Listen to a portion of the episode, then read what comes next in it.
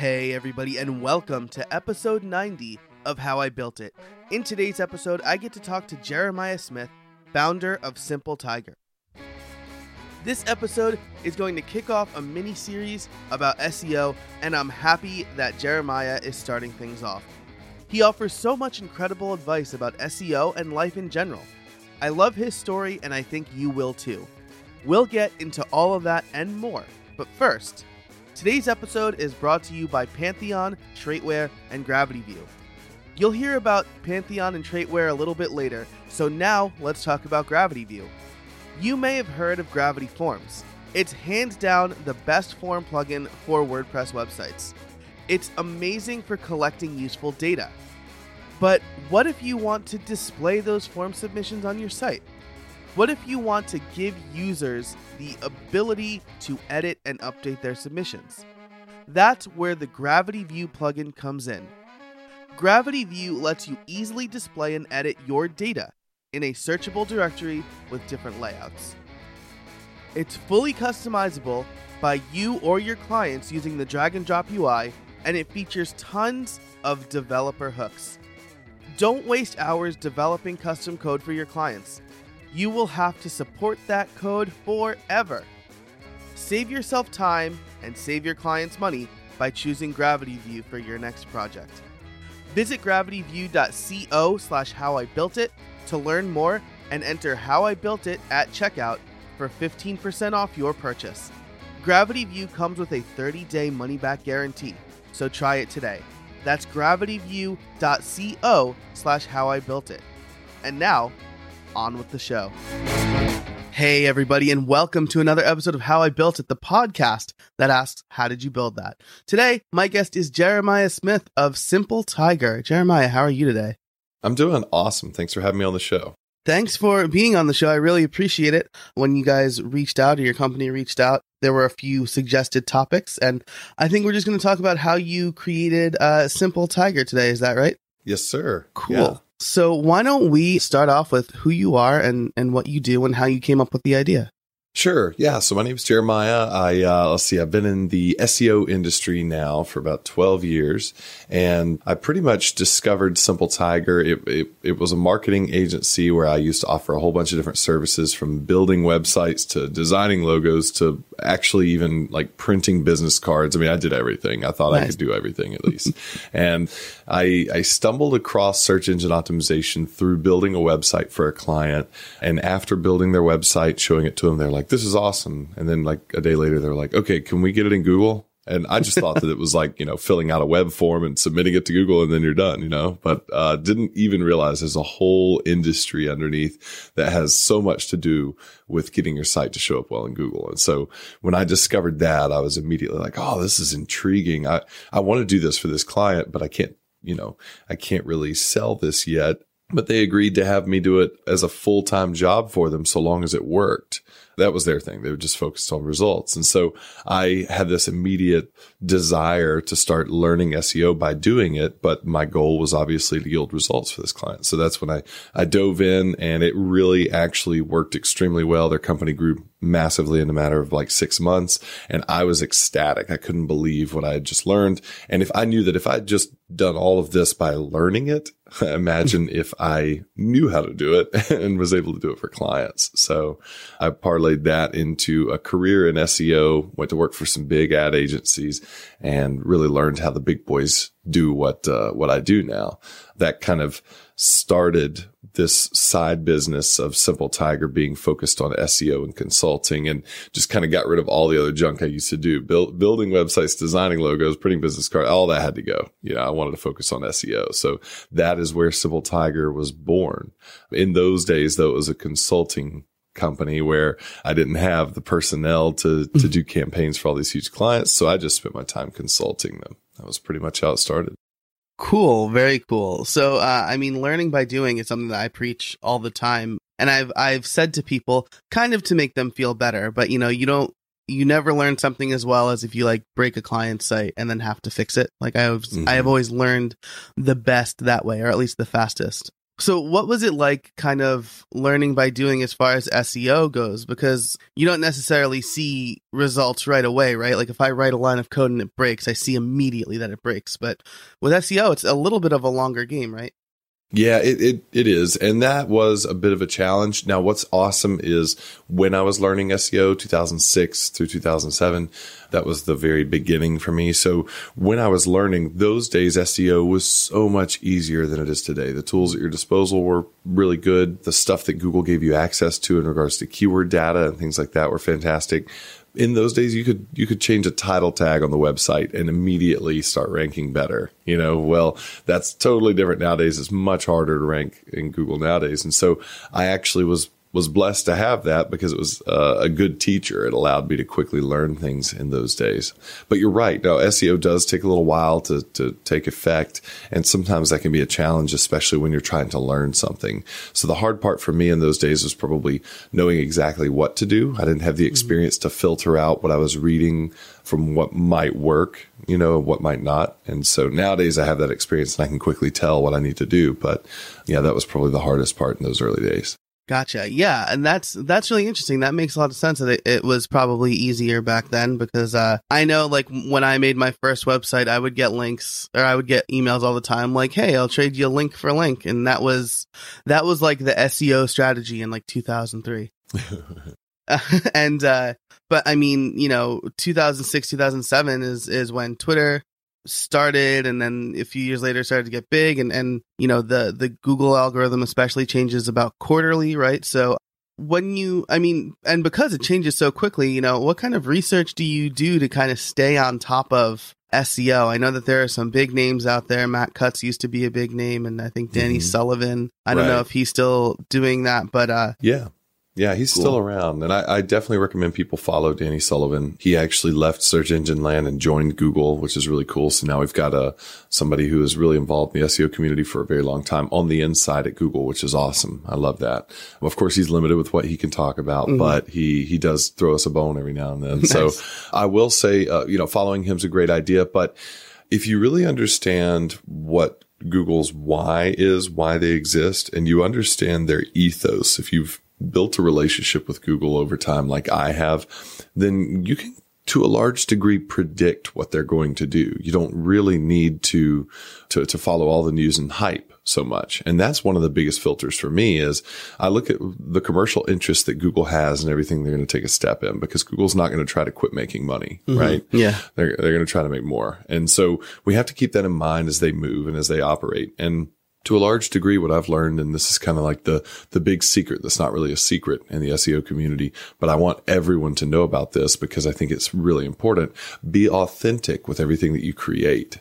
And if you're, if you're always doing that, you're doing it creatively and you are doing it prolifically in that you're creating large pieces of content and several of them and you're, you're consistent with that. You're going to have a fantastic future in, in search far as Google's concerned because their algorithmic updates are looking for your kind of stuff to promote and other kind of stuff to disappear. They want a better index. They want better content to wrap their advertising around. They make more money off of that. So keep that kind of thing in mind as you build things. And then that will help you kind of predict what Google's going to do next. Wow, that's fantastic, right? It's almost like, you know, if you want to run a TV ad, you're going to want to run it either like during the Super Bowl or a really popular show and not just like any old thing that some smaller network is putting out, right? Today's episode is brought to you by Pantheon. WordPress 5.0 and the new editor Gutenberg are coming. Are you prepared? Do you want to learn about the changes in advance? Pantheon has gathered resources to help you prepare, including webinars and tutorials. Pantheon also has made it easy and free to try Gutenberg with your site before the official launch. Visit pantheon.io/gutenberg let them know that How I Built It sent you. And now, back to the show. Yeah, pretty much. It's it's being creative about what you're doing, but at the same time understanding that you've got to provide value at some level. You know, I mean, I think and and being creative is interesting because the of course you bring up a great point. Uh, Super Bowl ads are like your most creative ads all year, and they're so exciting to watch. I love it. That's yeah. my that's my favorite part of the Super Bowl. Actually, it's awful, but but I remember uh, I think it was. Uh, not this past Super Bowl, but the one before that, Miller bought a one second spot because a Super Bowl ad costs $100,000 per second. And so, so they bought a one second spot and it was just a guy for, for the Miller factory wearing a Miller shirt standing in, in the factory with all the beer behind him. And he just goes, high life. And that was it. It was a one second thing.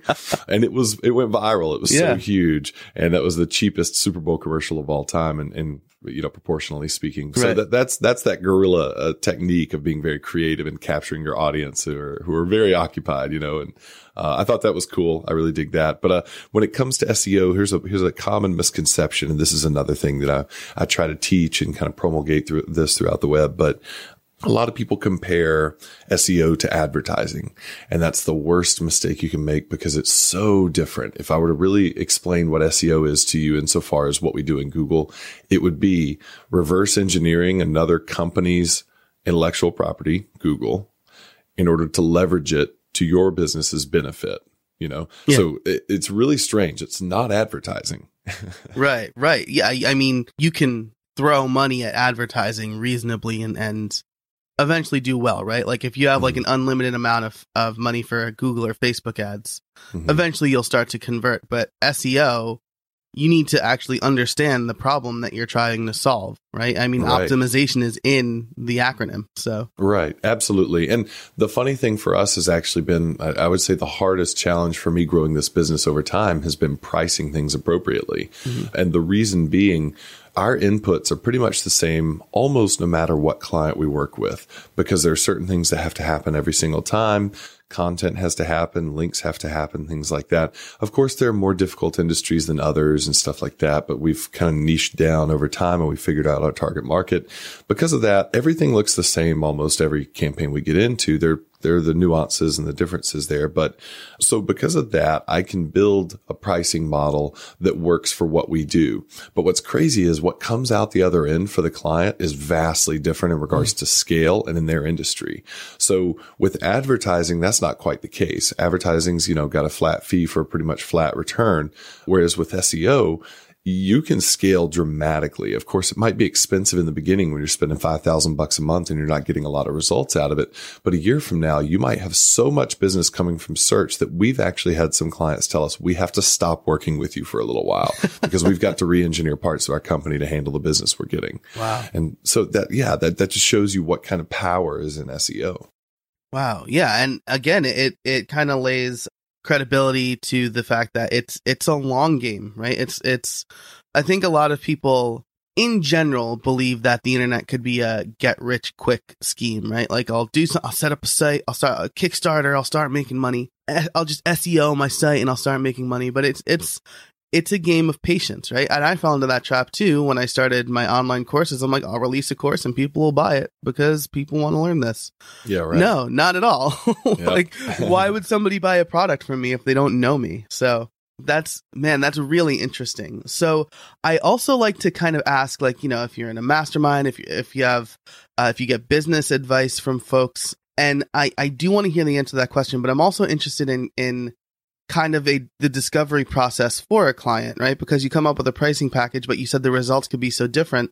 What kind of stuff do you look for? Do your clients know what they're looking for when they first come in, or do they just say, "I want to be number one in Google"? Like, what's Mhm. it like?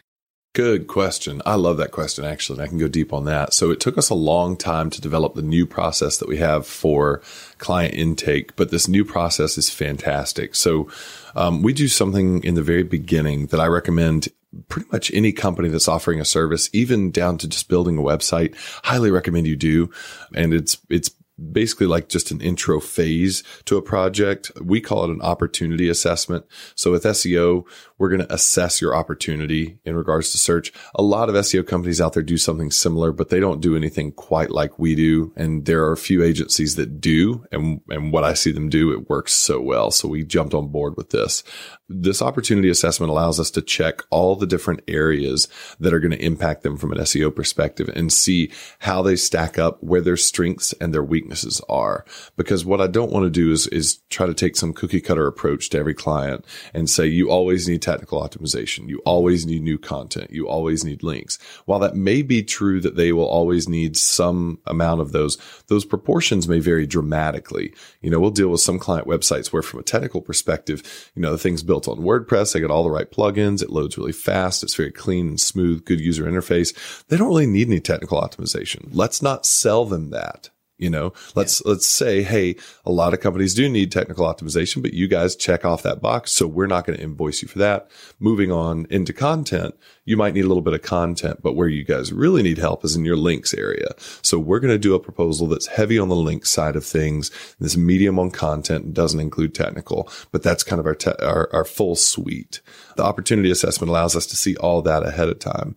Now, what's different for us and we have strong business reasons for doing this we charge for the opportunity assessment whereas a lot of companies do it for free we used to do those for free but what i found and I, this is a nugget that I'm, I'm giving your listeners here what i've found is you'll get a ton of tire kickers coming through and people that want to get this assessment for free. And our assessment carries some value in it. Like when we do that technical chunk, we list the top 10 things that could go wrong from a technical perspective and whether or not they're they're wrong on the client site. And then we dive mm-hmm. into some content strategy and we dive into some offsite strategy. So we're actually providing value in this. Right. So first of all, we charge for that. But second of all, it limits the amount of people who are trying to get this free opportunity assessment down to the ones who are serious about they're ready to invest in SEO.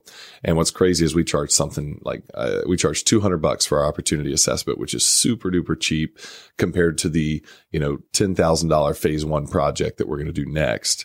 Eh, but what that does is that warms them up with a, a buying relationship with us. Right. And then when it comes to the proposal, they're so much more ready to continue working with us because we already feel like we're engaged in a business relationship. So it, it works really well for that. Very cool. I, I love that. I because you're you're right. I mean, you do get a lot of tire kickers. It's like the people who say like, you know, design me something, and if I like it, I'll pay for it.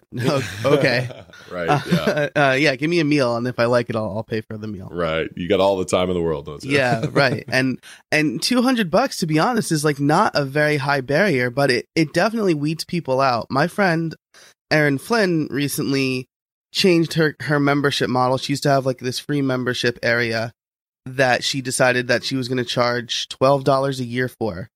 And what that did was weed out the trolls, the people who were just there not providing value, being jerks to the community. And she immediately saw a kind of an increase in the community because $12 a year is not a lot of money. If people answer one question that you post, you have that value. But the people who don't want to spend any money and get all the free advice are the ones bringing the community down. So you know, it's the, yeah. So uh, when I was at Crowd Favorite, we did the same thing with uh, we charged for a discovery phase because we put real resources into it. We didn't just like look at the website and go, "I think you need this." Are you as frustrated with usernames and passwords as I am? Traitware believes you are, and they created Traitware Secure Login as the solution for all of us. Traitware enables you, your staff, and your customers and members a secure way to sign in that replaces usernames and passwords. With a simple mobile app or PC login, you can provide a better experience, increase security, and reduce the risk of lost or stolen passwords. Traitware is the secure login you have been looking for. Check out a quick video on how to sign in with Traitware and register for a exclusive How I Built It coupon at secureloginapp.com slash WordPress. That's secureloginapp.com slash WordPress. Say goodbye to usernames and passwords. Say goodbye to phishing, man in the middle, or brute force attacks. Never again create, forget, share, or lose a password for your WordPress website. And now, back to the show. Yeah, so. right. We noticed a couple of immediate things that happened after doing that. The first thing that happened was, first of all, my sales rep spent probably about a third the amount of time doing opportunity assessments because now we don't have a ton of people signing up for these free assessments.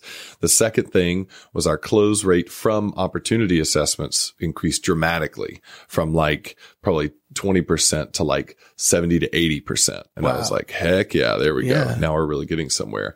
And then the third thing was what you just said. The quality of clientele that we started getting was fantastic. And the retention rates were so much better because we put them through a strict vetting process before we ever began a serious relationship with them. Figuring out all that stuff in the beginning because SEO is uh, quite frankly, I hate to say it, it's very complex. There's a lot to a good search engine optimization campaign. I'm not saying smoke and mirrors. I'm just saying there are a lot of things to it that need right. to be figured out ahead of time. And doing that allows us to figure out a lot of that and set up just the right campaign for them to where when we pitch that campaign and we walk them through the parts that we're recommending, it all just makes sense. And then they understand, they know, they learn something in the process and they're ready to buy. So. And yeah, that's, uh, again, that's fantastic. I, I think I keep saying the same thing over and over again, but you're making a lot of really good points. Oh, good. I did. I just I thought of a random question that you probably get a lot. This is uh maybe like not usually what I ask, but it is very complex. We talk a lot about Google. Google's always the one that you're you're optimizing for. Do you optimize for other search engines, or is it basically I've optimized for Google, so I'm pretty much optimized for everything else? Great question. I love this. So side note here, I'm actually teaching at the University of South Florida. I'm teaching SEO to senior level marketing students. And I, I taught a class last night. It's a nice three hour class, gave them a deep dive on search engine optimization. And in that class, I kind of got the same question. And I said, uh, you know, when I'm teaching this stuff, when I'm working with clients, 99% of the time it's Google right? They are the 600 pound gorilla and they, they, in regards to general commercial web search purposes. But when we really take a step back, search engine optimization is agnostic from a platform perspective. It will work in Amazon. It will work in the Apple iTunes store. Like if you've got a podcast or you got a, a an app or a song, that kind of stuff, it will actually take effect there. Uh, heck, even in eBay, uh, SEO works. Wow. So yeah, it's amazing. I've seen, I've seen eBay stores do really well by having a good SEO strategy for the eBay platform. Now, everything that applies to Google in regards to how you optimize for Google does not necessarily apply to Amazon or eBay, of course, because in Amazon, we're not talking about websites anymore. We're talking about listings or product mm-hmm. listings that you've created and stuff like that. So it's different rules to the game, but the same concept still exists there. But to answer your question, yeah, what we do is, is primarily for Google. Gotcha. Cool. Sweet. So, I mean, we are we're more than halfway through. I can't believe how fast this interview is going, and I haven't gotten to the title question yet. So, uh, let's do that. We'll talk about Simple Tiger. Right? We've talked a bit about strategy and things like that, but how did you build Simple Tiger? Oh man, yeah. So that's a fun story. I mentioned at the beginning there how I did SEO for the one client, and then decided that was that was it for me. I wanted to do that full time, cut out everything else and focused in on SEO, put that on my resume. Knew that at the time I couldn't just build an agency out of nothing. I didn't have anything. I didn't know how to build an agency. I didn't know how to run an agency. I didn't even know how to work at an agency. So I thought, you know, I need to go work in an agency and really see if this is it for me, you know. So I, I got a job at a huge agency in Atlanta called 360i and I, I love those guys to this day. They're fantastic. They're huge movers and shakers in the enterprise SEO space. And so all of my clients there were Fortune 500 companies, every single one of them. They were just massive. And I got to see how SEO works on that grand scale. And I quickly learned that everything is exactly the same for them as it was for that little tiny mom and pop shop that I got my start with. It's just scaled up. You know, if they, if it's content that needs to be created, they create more content. If it's links that need to be built, they build more links, but the same rules still apply. The same techniques still happen. So I got got to learn that and then do that for a lot of huge clients. And while doing that, I built my consulting practice on nights and weekends, just consulting smaller businesses that would never fit 360i's budget, that, that kind of thing. and so over time, I just kind of built a bit of a notoriety in the community for that. And then, yeah, eventually I, I decided to kind of venture off on my own. This was right around 2008, 2009 when the economy got really tough. Advertising was mm-hmm. the first to go. So there was all kinds of shuffling around. I got let go from 360i because we had a lot of SEO, had a lot of SEO people there and everything. And I was so kind of at the moment just checked out and checked into my entrepreneurial idea of building mm-hmm. my own thing, that it was really a good boost for me. It was kind of, and, and I'm sure they could probably sense that too, that I was, yeah. I was ready to go do something of my own.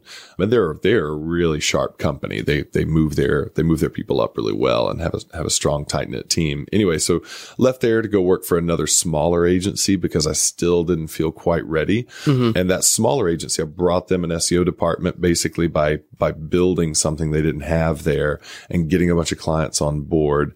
And that really was where I learned how to take nothing and build an agency out of it, but for someone else. So I had the security blanket of, uh, of a daily income, right? Yeah. Yeah. And then I, I finally hit that, that kind of final straw of I'm, I'm totally done working for somebody else. I want to build my own thing. I really want to take Simple Tiger and, and turn it into an agency. And so I left, uh, that last agency there, went off on my own and that was that was a little bit terrifying for a moment but there was actually a deeper longer term feeling of uh, of fear that stuck with me for quite a while that it was all on me and so I dove straight into consulting and just picking up consulting clients left and right. In those days, I didn't have a process put together or anything. I was taking anything I could get in terms of SEO uh, consulting work. And I had some awesome projects. I had some terrible projects uh, yeah, but after a little while, I realized, you know, I made really good money doing it, but I was working myself to death. I realized I'm going to have to build a team. I need people who can help me actually produce results and do the SEO stuff so I can go out and sell it. And so I brought my brother on full time. He was interested in SEO at the time and I taught him a little bit about it he went to work for another agency for a while, just like I did. That was kind of my, my rite of passage for him. Mm-hmm. It's like, you, you know, you've got to go through this. It'll be good for you. You'll learn it. And then I'll be able to afford to pay you to work, you know, here. And, uh, cause then you could pull some weight. Right. Right. And that's exactly what happened. He came in all beefed up, ready to go. He, he knew how to do it. And so we, we joined forces and took Simple Tiger from a consultancy to an agency and started hiring employees and actually building a team.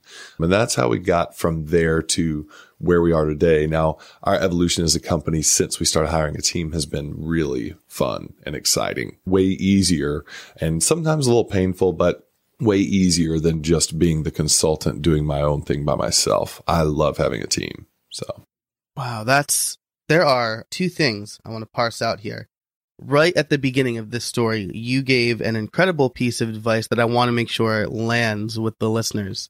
And that's when you said, I needed to go work at an agency. I needed to get experience in the industry, which is very clairvoyant for a, a young entrepreneurial person because I was in that very same situation. I got a piece of advice from a family friend who said, when you get out of college, you need to get a job at a company and learn how they do things and then you'll be ready to go out on your own. And I, being the stubborn New York Italian male that I am, thought, hmm. I know everything. I've been doing this since I was 14. What yeah. more could I possibly learn at 21? Yeah. so yeah, I went. It was like a super low risk because I was living at home. I I was in or I was in grad school for a time. You know, it's and it wasn't until I actually got my first real job mm-hmm. that I actually learned, man, I should have listened to that family friend mm. right off the bat. I put myself back maybe two years or three years. Mm, yeah.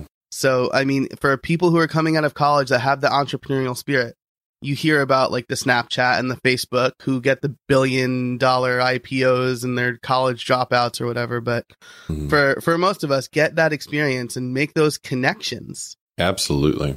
And that's the other question I wanted to ask you is you you went to a smaller agency after 360i mm-hmm.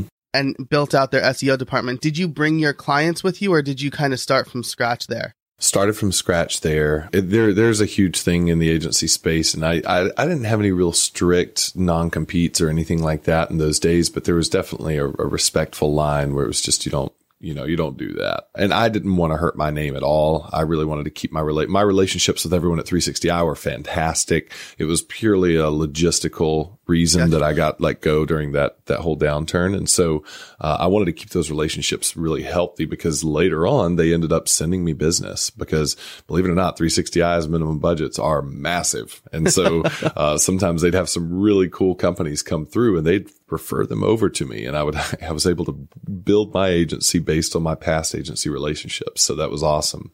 But yeah, I think that's, that's one big part of it. What you just said though about getting a job in the industry and all that, that is so huge because that one year that I did that, I mean, it was just one year that I worked at 360. It wasn't a really long time, but I learned so much in that one year. I learned several things that I needed to do for my SEO agency. And then I learned a few things that I would probably never do for my agency mm-hmm. by working there. And it's nothing against 360i. It was just learning my style and figuring out what I wanted to do and what I wanted to build versus what there already was out there. And, you know, I decided I wanted to build a boutique agency that grows very small, uh, you know, very slowly, very steadily, very small amount of people that yield massive results. Whereas 360i was not lean. They, they had, they were huge. We had a ton of people, but we also offered a lot of services outside of SEO. Mm-hmm. And I really just wanted to focus on search engine optimization. And I also just wanted one niche category of clientele because I learned that that's a fantastic way to make money. Now I've only practiced that over the past year or so and it's really paying off. I recommend people out there pick a niche also. I, I saw you had a previous podcast of niching down and I think that's so powerful. Not enough people do that.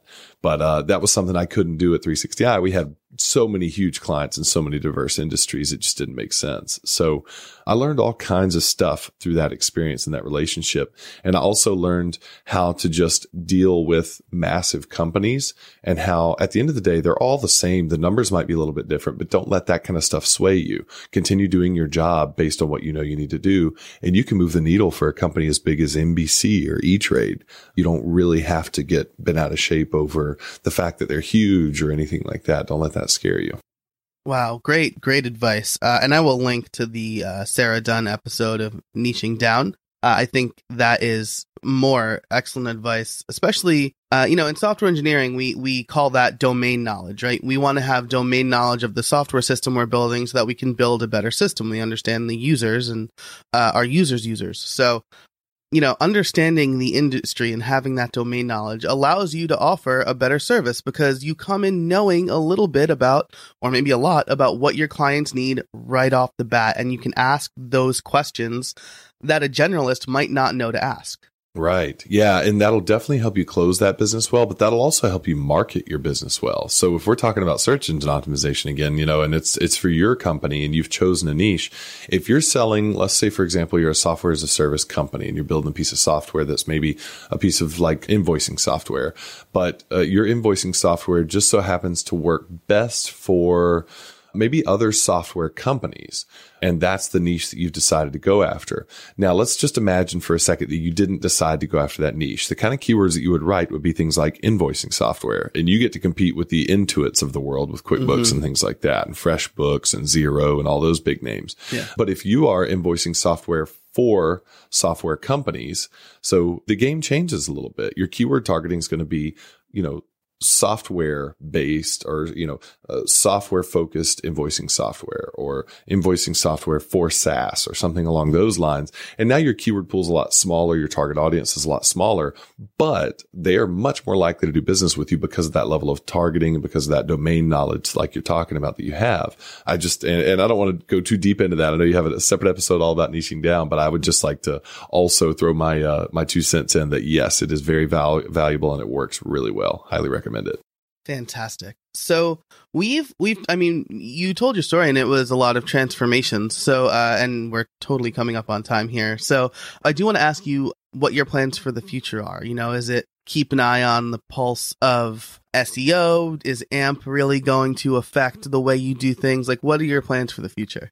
Good question. Yeah, there's so much about the future of SEO, and actually, that was my that was my finishing statement in my class last night at USF. They were like, that was the one thing they want to know. So you've taught us everything up to now. What's going to happen in the future? You know, and that that's such a fun question for me to answer because I love theorizing about that stuff. But I will say, in regards to SEO looking forward, there's a bunch of stuff going on that I think your listeners might be interested in hearing a little bit about from someone experienced like myself on the subject, just so they don't get swayed by a lot of the hype. And I, I really want to clarify this. Voice search is a big thing that's happening right now. People are concerned about what that means. You know, people are using the Amazon device, which I can't say her name right now. She's listening and she'll start talking to me and ruin the whole Yep. thing. Yep. But, uh, uh, you know, there's, there's that. And, and then we've got the Google's, uh, home device and, and stuff like that that are always listening. Right. And those devices in regards to voice search, those devices are primarily going to help you answer simple questions that just have a very clear black and white answer to them. They don't have as much commercial intent capability yet that's being leveraged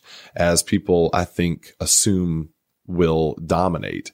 I personally don't think I'm going to be buying a whole lot of products through my Amazon device. That's just me, but I prefer to kind of look at some things and read a little bit about it and then click the buy button. Something about that process I actually literally enjoy doing.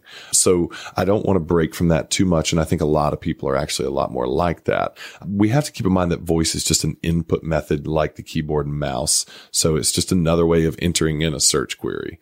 And then the result that you get, if it's not going to be on a screen, it's going to be vocal, then it's got to make sense to come through that medium. So just keep that in mind. Don't let the, the news and hype about voice search throw you off that like SEO is going to die because voice search is going to take over. No, there's going to be a whole new level to it there. And that's what that means. It's going to filter out a lot of the garbage search from what you want, most likely. That's one part. Another part gets into artificial intelligence, which I don't have time to go over there, but I wouldn't worry about that either. Just refer to my first note on SEO, which is just be authentic in what you create, create really good stuff for humans. Artificial intelligence will learn that and will keep up and you'll be fine. So those are a couple things about like the future of search. Insofar as my agency is concerned and growing Simple Tiger, again, my goals are just to really keep it a boutique agency and really focus on delivering the best results for our clients that we can. I don't have any plans to just blow it out of the water. Of course, I do want to see massive growth. I don't want to grow so fast that it's a, a flash in the frying pan experience for us and we have to shut down. That's something that I kind of fear. So I would, I would rather just grow steadily and helpfully and always, uh, always be around. So those are kind of my plans for the future. I dig that. And I appreciate, and I'm sure a lot of the listeners appreciate you not saying the trigger names for the at home smart devices. right. awesome. And we'll leave with this, though. I think you just gave us a bunch. Uh, do you have any trade secrets for us? Mm. So I would say a lot of your listeners probably are very tech savvy. And in that regard, you know, when we do SEO, we, we break everything down into technical, content and offsite. And offsite usually means link building. Your audience is probably going to be strong on the technical side of things and doesn't really need to do much technical optimization. I'm just going to assume that right out. So because of that, I would focus on the meat and potatoes of SEO, which really are building good quality content that's very user specific. It's very audience specific. Uh, it answers their pain points. So build that content on your site and then go get links to that content from other relevant sites, whether those are blogs or publications on the web or friends websites or whatever. Get links back to that content and you will perform well in SEO. I can guarantee it. That's the best course, course of, uh, of action. And that's something that you should constantly be doing. I would try my best to plan out some content in advance so that when you start working at it, you don't have to stop uh, Google likes to see fresh content and you will like to see it when you start realizing that every blog article you stack up, if it's part of a plan, brings a new chunk of visitors to your site that are keyword targeted and ready to buy from you. So every time you stack one of those up, you're just compounding the amount of traffic and business you're ultimately going to get. So I'd recommend that your audience just focus on building content and building links to that content and they'll do well.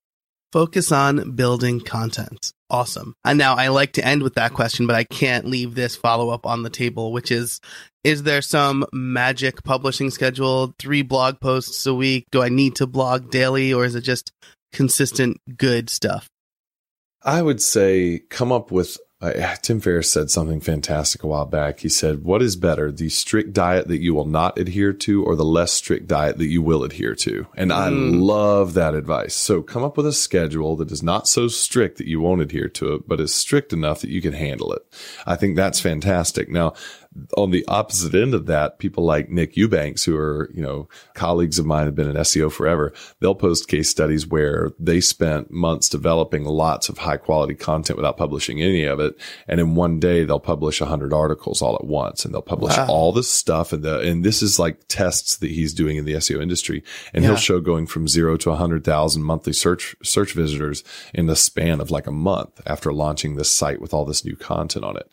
So Google's very sharp. Google can quickly determine what's going on. A lot of crazy things can happen in Google very fast. And he was kind of testing the edges of that. So you're not going to publish content too quick for Google. I'll tell you that. Mm-hmm. So when in doubt, if you can publish faster, if you can publish more, do it, but not at the sake or at the cost of quality, because that is a big algorithmic indicator is quality content that people are really going to digest. So longer form articles that go deeper into subjects and provide lots of steps and how to's and have some rich media with images and some video links and stuff like that in it. That's going to do way better than a, you know, 500 word article on a subject. So keep that in mind too. Great, great advice. Uh, I think I'm going to have to change my content strategy a little bit right after we get off this call. But Jeremiah, thank you so much for joining me today. I really appreciate you taking the time. Awesome. No, I really enjoyed it and I appreciate the show. I love what you're working on here and I was just uh, happy to be a part of it. So thank you. Great. Thanks so much. And uh, where can people find you? Sure, at uh, simpletiger.com. You can also find me on Twitter. Twitter handles are Simple Tiger as well as myself, Jeremiah C. Smith. So hit me up with any questions or anything. I'd be happy to answer questions for your for your audience anytime. I'm so grateful that Jeremiah and I were able to connect because this interview helped me frame my content strategy at a time where I really needed it. His advice about needing to work in the industry first was some of the best advice I got in college, which I never took. I'm glad Jeremiah did, and I'm glad I eventually did. And thanks again to our sponsors, Pantheon, Traitware, and Gravity View. Their support is deeply appreciated. The question of the week for you is what's the best piece of SEO advice you've ever gotten? Let me know on Twitter at jcasabona or email me joe at howibuilt.it. For all of the show notes, head over to howibuilt.it slash 90. If you like the show, head over to Apple Podcasts and leave us a rating and review. It really helps people discover the show. You can also join the Facebook community over at howibuilt.it slash Facebook. I want to build a strong community for this podcast, and Facebook is the place to do it. Finally, if you're interested in the different tools and services I use to build websites, check out my new podcast, Creator Toolkit, over at creatortoolkit.com. And until next time, get out there and build something.